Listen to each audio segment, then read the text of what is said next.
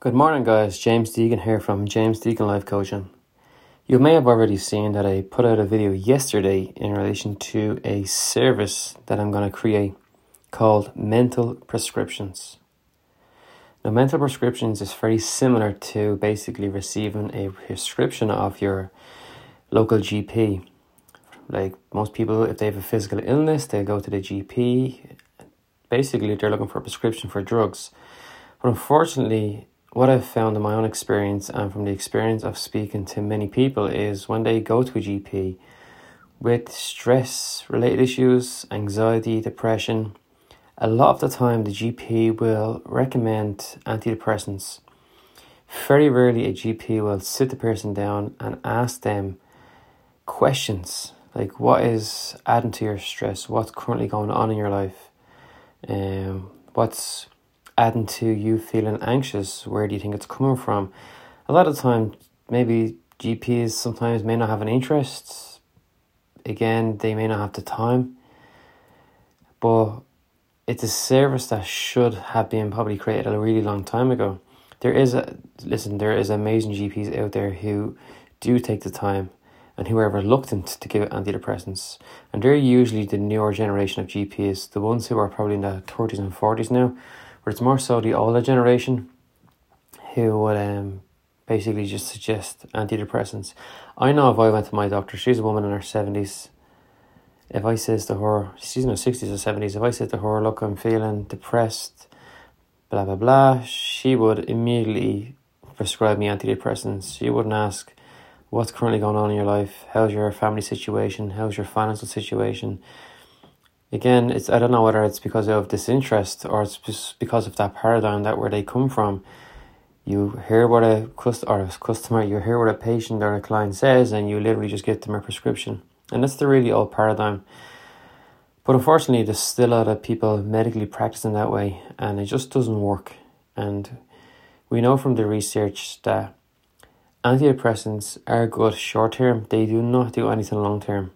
It's even been proven in clinical studies where yoga was much more um, much more effective than antidepressants in a six month trial. Like yoga blew antidepressants out of the water. They were absolutely no comparison. And that was long term. So this service that I'm creating and it, it's so funny how it came to me because I woke up um recently woke up recently. I woke up one of the mornings recently and as soon as I opened my eyes, two words came to me, mental prescriptions. And I sat with it, I meditated on it, I wrote about it, and I really thought about it. I was like, is this is something that I can actually bring to people. This is actually going to bring value to people's lives. Where people can remain somewhat anonymous, they can fill out, say, a questionnaire of questions that I have put together. They give me a description of what exactly it is that they're experiencing now in their lives. What's what's the problem? What's what's the triggers? And what do you want to change in your life? How much control do you feel you have over it? What have you tried that's not working? And really getting in there with people and figuring out what's going on with them that they by themselves cannot alleviate. And I know as a human being, our goal is to be free. We want to be free of suffering. We want to be free of worry, stress, anxiety. Now, life is full of all of those things. We live in a universe of polarities where there is good and bad. There's always going to be suffering, there's always going to be happiness but it's how we deal with those things that is going to be a result in our well being. And unfortunately, due to people's condition, not a lot of people speak out, not, not a lot of people feel worthy of speaking to a therapist or a coach. They just don't feel like people actually want to listen to what they have to say. They would prefer to suppress it. Hopefully, that goes away. But unfortunately, I've seen in so many cases, and I've seen with myself, it, if you've got young children around, like there's nothing better than a young child to blow up a trigger for the fact that like you could be sitting there and you're stressed and the child lets something fall and it gives you a fright, that can create a trigger. If the child is behaving in a particular way that you don't like, that's a trigger. But unfortunately, we basically spill all of the suppressed emotions onto our children. We usually spill it onto the people closest to us, and it really affects our relationships. And we do not want to be living our lives that way. We don't want our children, or the people closest to us looking at us as, as if we're a dull, very reactive, triggered person that is not fun to be around. Again, we were not born this way, but due to our life experiences, it's molded us in a particular way. It's molded us in a particular way how we, how we perceive the world, how we see ourselves, how we react and respond. And I've always said that what happened to us in childhood was not our fault, but as adults, it is our responsibility to take care of those wounds, the emotional wounds, the spiritual, mental wounds that we have embedded inside ourselves. And I'm really looking forward to um, bringing this service to the public so I can actually get right in there and help people.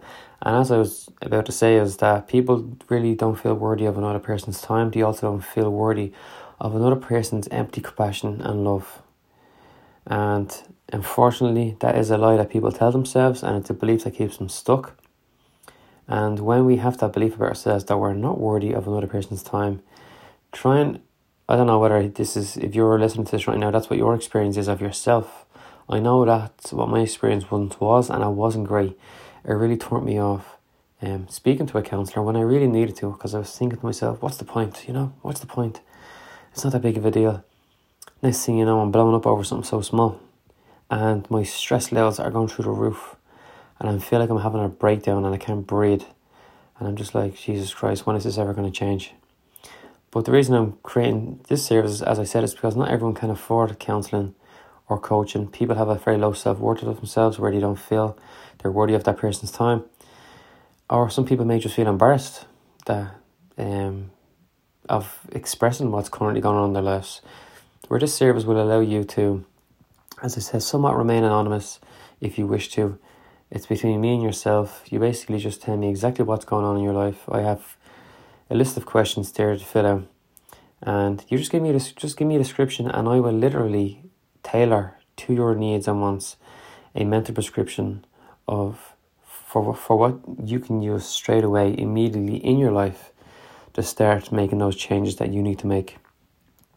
So, guys, um, the fee that I'm going to charge for a mental prescription will be 50 euros, and it's going to like this is going to be something you're going to have for the rest of your life because you're going to receive it in an email and it's something you can use over and over. But also, and I will say it when I'm uh, sending emails to people with their mental prescription, that this won't work unless you work. You've got to literally put the work in every single day. These methods and tools that I'm going to give you are effective. They do work. They're all science based. None of it is wishy washy stuff. This is stuff I've used in my own life. I use it with clients. It's very effective, but it has to be used daily. So please, if you're ready for this type of service, contact me at jamesdeegancoaching at gmail.com or you can message me at any of my social media platforms, James Deegan. I really look forward to speaking with you guys. And if you do express to me something that's going on in your life and I feel it's out of the bounds of my awareness, my skills, well, then I will always be able to direct you in some, I'll be always able to give you some direction of where to go to meet your needs and wants.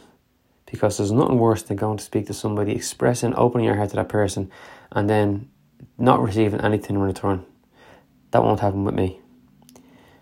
Have a beautiful weekend, my friends.